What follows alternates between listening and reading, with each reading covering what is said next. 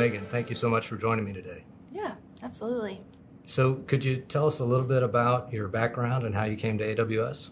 I've been in different security roles for over 15 years, um, starting as a network security specialist for a hospital, and uh, and then joining a global retailer based out of Seattle, and helping um, do different security engineering and architecture roles.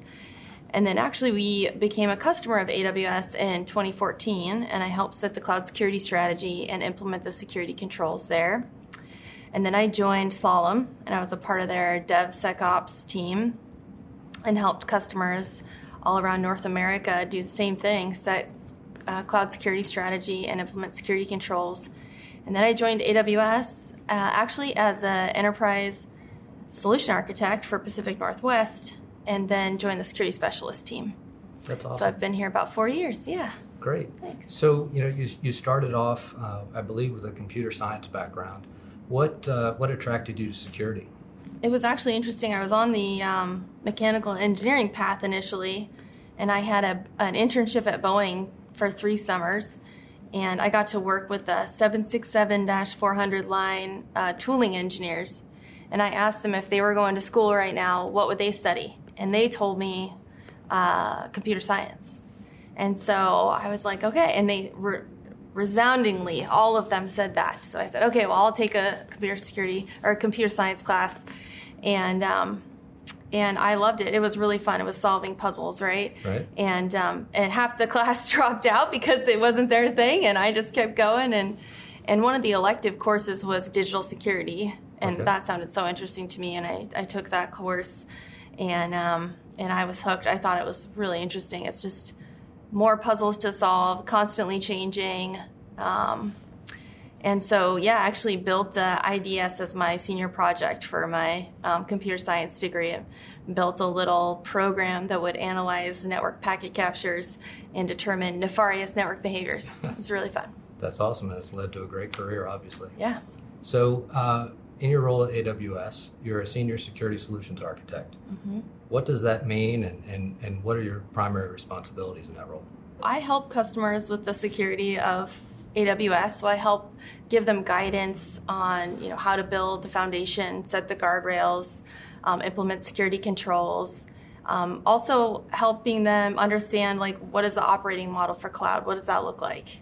I also help uh, educate uh, customers at events, uh, build workshops, builder sessions, uh, as well as internal field. So we've got some programs internally where we're uh, having uh, internal field SAs, educate them on um, the different aspects of security. So taking them from maybe like 100 level security to 300 level so that they can be more effective in those customer conversations. So, Megan, at AWS, we have a very strong security culture, and we have lots of mechanisms to help enforce that culture. Do you have any particular favorite mechanisms? Yeah, absolutely. Um, so uh, one of the one of the processes we have is filing a Sev two. If um, you know, no matter who you are in the company, if you think there's a security issue, uh, the process is to file a ticket. It's called Sev two, and there's somebody on the other side of that that's a security engineer that's going to help evaluate whether it's an issue or not and Right. take it from there. And um, and there's there's no issue if it's not a security problem. That's great. and there's you know it's blameless. So so really um, the idea is that you know we don't want anyone to feel you know worried Right. or you know intimidated by thinking there's a security issue. We want to know about it. We want to react to it in a good way, in a positive way. And so I think, and this is supported at the leadership level, which is really nice. Um, I think many times where there's, uh, you know, security training and speaking with your own leadership, it's like everyone thinks about it positively. So, Right. you know, I think that just kind of breeds a culture of like transparency around security and, and openness that I think I've never seen anywhere before. I really appreciate it. Right. So when, when you're speaking with all the different customers that you deal with at, at different levels throughout a customer organization, are there particular areas of focus that you encourage them to help them try to build their own security culture sort of you know again this sort of blameless security culture yeah absolutely um, and i see this in a couple areas um, i i tend to encourage customers to make to kind of think about operating their security teams as like helping the business helping the developers where if they do help that make the easy thing the right thing to do from a security perspective. Right. Almost making a, a paved road uh, so that if they're operating within the right model and the there's transparency around those security requirements, they can accelerate and they don't hit a ton of blockers, so to speak. And I think that breeds this like nice balance between security and development where they're partnering together. And I think that's um, I really enjoy seeing that work at customer customers. And I think I, have definitely seen it in a couple customer cases, and I think, um, you know, this just provides a, a nice way to operate from the security side and the development side where they're partnering and helping each other out. So security not being the Department of No, but exactly. actually trying, actually trying to help them out and be yeah. successful. Yeah, for sure. Yeah. From a from a customer leadership perspective, what can the most senior leaders at a company do to help foster that security culture that we're trying to build in, in customer relationships? Well, I think, you know, it's much different than the traditional days, right? It's not just the security team that's responsible for security. It can't be. Um, you know, developers need to own a lot of that. Uh, I, I actually like to walk customers through hey, there's the shared responsibility model between AWS and the customer but you extend that shared responsibility model of all the different security controls and aspects of security for cloud across the rest of your organization and make it transparent to everyone what they own. Right. And then help make those things easy to do and easy to get right. So, actually, extending the shared responsibility model within your own organization so it's tangible to everyone, I think is a really effective way to go. That's awesome. So, um, many of your customers, I'm sure, have far fewer security experts than they would like to have. Yeah. How? what are some of the things you've seen that security teams can sort of expand their focus and influence throughout the rest of their customer organization? Well, a couple things. I think first of all, you know, we don't always find the the right the like practitioner that we're looking for for the job, and so sometimes that means like broadening the horizon a little bit and thinking, hey, if you have security folks that don't necessarily know cloud but they're interested in it, mm-hmm. get them on a path to get there. And if you have developers or DevOps folks that are you know interested in security but don't necessarily have the background, put them on a path to get them there. Right. Provide some of that training, and I think some of the uh, there's a lot of tools out there to do that. Um, you know, one of my favorite ways is to watch previous re:Invent videos, re:Inforce um, you know, put on a 30 minute, 45 minute session on like security foundational best practices and um, you know and a lot of a lot of the videos out there that are with customers specifically are really good examples of how customers are doing it that get us thinking outside of the box that i think can really help. Uh, additionally the aws uh, solutions architect associate or professional certificate mm-hmm. is a really good way to get those foundational you know concepts. And then of course the security specialist certification right. is really good so the last 18 months or so have been difficult on everyone. We've had the pandemic more people working from home. Uh, has the pandemic sort of led to an increase or decrease in people's cloud adoption? What are you, what are you seeing in customers? Yeah absolutely. Um, i've seen several large customers have to increase their adoption of cloud to handle um, you know how how things have just changed. You know the um, online retail business just really blew up because brick and mortar had to close down, and um, and I think we saw some interesting patterns from that, and I think we have some from lessons learned from that for other customers. That is, depending on how they went about building their initial foundational security right. and their multi account strategy, if they were able to leverage automation for that, they did really well because they could just build more accounts and implement automation. You know, they already had the automation there to right. build out those security foundations, and their controls were just there. Whereas if that wasn't automated, sometimes you know, we would of course help them build out some of that automation and get that, them ramped up as soon as possible. Um, but if it was done manually, it's just painful and it's slow, Got you it. know. And so I think making sure that everything is all those guardrails, your multi account is automated is going to be really important. Um, and this was just a very good example of how the real world kind of forces that. Right. I know when I started as a customer of AWS, we had two dev teams just playing around. Six months later, it was like 20 dev teams, systems were in production, and everyone else wanted to get on board to the platform. So I learned that lesson right. early, and I think a lot of customers had to go through that lesson. Because uh, then you had to do rework to yeah. actually meet the security bar that you yeah, wanted to have. Yeah, exactly. So, uh, on somewhat of the same tangent, um, security teams, right? So, mm-hmm. security teams within customer accounts.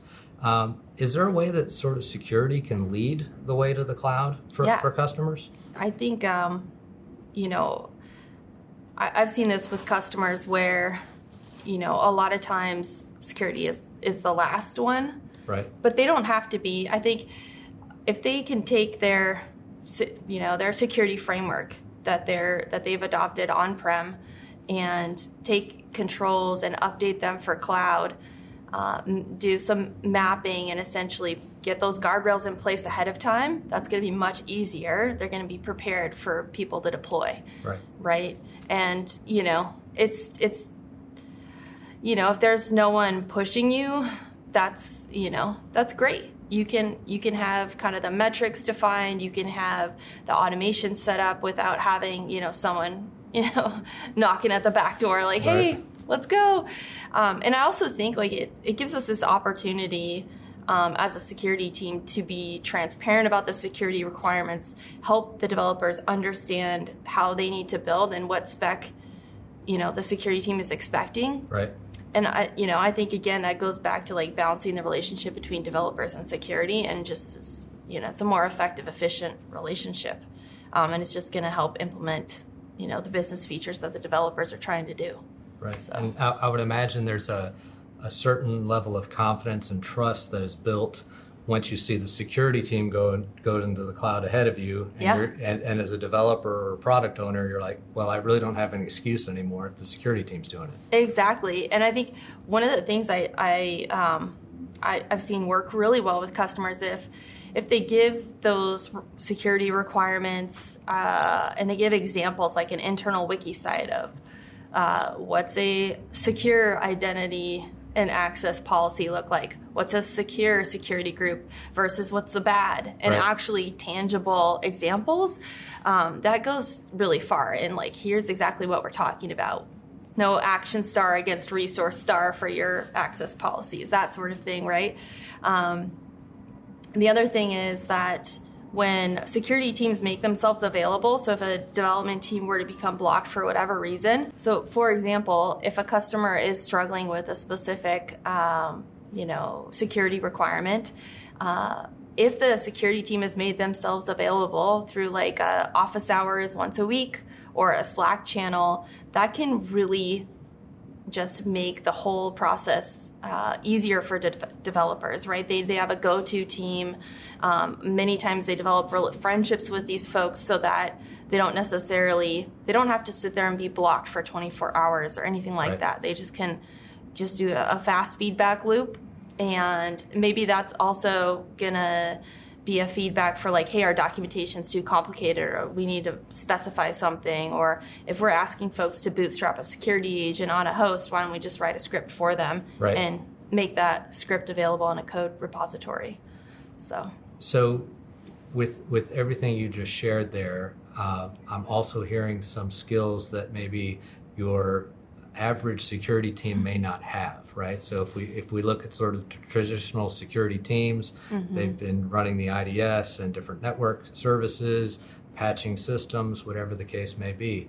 But I'm hearing from you, and please correct me if I'm wrong.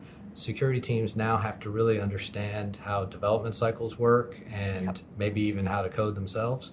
Yeah, absolutely. Um, you know, I, I think we didn't you know, depending on the background of the security practitioner, you might not have a developer background or a CS degree, and that's not required. But I think a little Python programming Right. never hurt anybody. Right. and uh, CloudFormation is pretty easy to learn. Um, Ansible is just a YAML configuration file, um, and I absolutely think like operating similar to a dev team using the agile practices with a backlog, a product owner for that's managing the priority from a security perspective um, is is just going to help number one like understand how developers work but it's also going to it's actually a really efficient way of working i Right. as when i was a practitioner that's that's how we did things because especially from a security perspective things are changing so fast business Right. requirements change fast you know all of a sudden you have to scale up uh, change the way you were operating so it helps you kind of uh, reprioritize efficiently on a regular cadence Right. uh, what the priorities should be. So almost running uh, security as a service inside of an organization. Yeah, definitely. Great. So uh, let, let's swi- switch gears a little bit and focus on some of the things that are in the news as of late, right? So ransomware Yeah. is, uh, you don't have to look very hard and you'll hear about a one ransomware story after another. Yeah. Uh, what are you seeing with customers and, and what kind of Mm-hmm. advice are you giving them uh, in regards to ransomware mitigation techniques? I have probably had over 20 conversations directly with customers just over the past two months about ransomware. And, you know, I, I love having these conversations because, you know, they're like, hey, we want to understand what AWS's messaging is. And that just tells me that they think of us as a partner, which is awesome. Right. you know and um, so usually what i do is i have a top 10 best practices because there's no silver bullet for ransomware you really uh, have to have a strong security program strong security controls and make sure that they're operating efficiently right but there are definitely some key areas to cover so we walk through multi-account strategy least privilege access um, the one area i really harp on is do you have static, long lived IAM credentials anywhere? If you do, it's time to look at those with a magnifying glass and determine number one, do they still need to be there? Can we re architect? And if they really are required, because in some cases for hybrid access, they're, they're needed, Okay. well, let's minimize the access attached to that credential so that they can do very little in the environment and then monitor when it's used and just keep it as a risk. Put it on the risk register. Don't let it go away. And if there's opportunity to get rid of it in the future, get rid of it. It tends to be one of the top risks we see, and we want to make sure we're, you know, proactive in helping customers prevent bad days, so to speak. And, and from what I understand, uh, you know, ransomware mitigation is really just doing the security basics very, very well. Is, is that a fair assessment? Yeah, it is, right? Patching isn't a new concept. Right. And you can actually there you know, you can actually do this uh, in AWS in many different ways. You can do uh, rip and replace with like an auto scaling group and relaunch your systems from your CI/CD pipeline. You can use Systems Manager. Systems Manager is like half operations, half security tool at this point. It's amazing what you can do with it. So, yeah, there's a lot of options, um, and that's we talk about those as well. I think the other one that customers have asked me about that I think this is a you know good conversation to have is, hey, we used to do um, air gapped backups with on-prem. We literally had tape backups, put them on an Iron Mountain truck, and you know so no one could touch those backups how do we do that in AWS? Well, Right. you you know everything's an API, so it's connected. But there's ways to, um, if you look at the security uh, the security boundary as the AWS account, you can create a separate account with a different, you know, and send your backups to that account.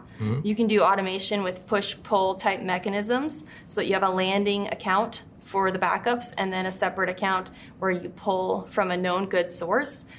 And you can use things like S3 object lock, which is write once, read, write once, read many, worm, uh, on that uh, S3 bucket, and some really strong security controls, minimized access even to fewer administrators of the account. Um, and then with AWS Backup, they just announced, I think two weeks ago, um, or just recently, uh, AWS Backup Vault Lock, which allows you to do similar the write once, read many uh, applied to that vault. And so you have, you can, basically what that does is uh, prevents you from making changes to those backups after it's done. So you can't right. delete anything.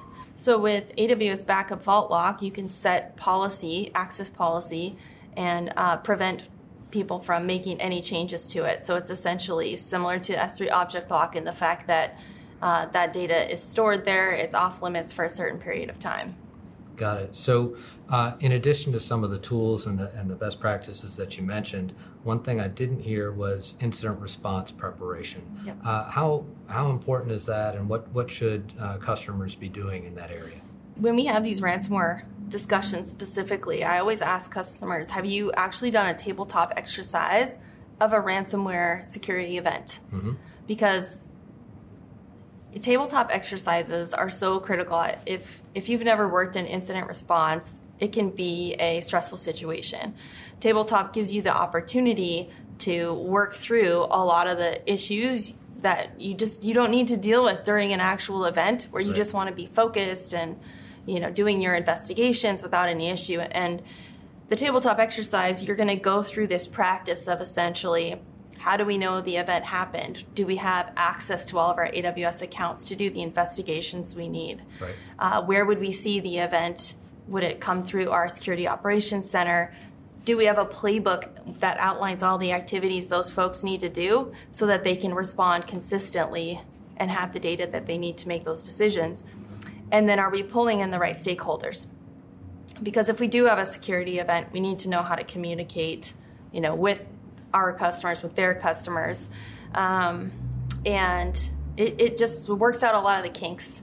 Um, and you know our ProServe team can come in and help customers do that as well. Uh, mm-hmm. We've done this several times, and practice makes perfect, right? Um, and so I think that's just something that whenever there's like fear about a certain scenario, it's like, well, practice, and then it's not going to be as scary, right? It's just right. as simple as you know practicing and getting better at something. So you, you mentioned other stakeholders. So this mm-hmm. is not just a security team exercise. No, not what, at all. What are some of the other stakeholders yeah. that should be participating in these tabletop exercises? Yeah, well, definitely legal usually gets involved. Uh, usually a privacy team, uh, security management, uh, you know, and, and depending on, you know, the type of exercise, the, incident that you're working through could be your help desk, it could be application and development teams mm-hmm. um, to help understand, you know, if we were to do any type of mitigation, for example, you know, what would the downstream impacts of that be? Right. Do, do you see, I mean, all levels of, of a customer uh, hierarchy get involved? I mean, would, would the CEO be on any of these tabletop exercises or? Uh, what, what, what levels? Where, I mean, where does it stop? Yeah, I, I think it's I think it's also too like who wants to be involved and kind of understand the process because when you actually uh, go through a security event, it's usually confidential. You want to make sure that only the right people know about it that need to know about it, so right. that the communication can happen in a in a um, uh, calculated manner. Mm-hmm. Um, but for an exercise, there's no reason not to, you know, involve folks that want to be involved. And um, you know, if the CEO is interested, absolutely bring them in. awesome, awesome. Everyone can learn something from it. So another big topic that's in the news these days, and what customers are always asking about, is the concept of zero trust. What does zero trust mean to you? Yeah. Well, you know, traditionally, uh, for access and security controls into our environment, we relied heavily on the network perimeter. Uh, whereas today, uh, what we want to do is actually authenticate and authorize calls at the API la- layer. Okay. And so what that means is, you know, whether it's a user getting access into our environment or API to API call, we want to make sure that it's authenticated and authorized at each step in the path for that network communication. Megan, thanks for joining me today. Yeah, thanks. This was really fun.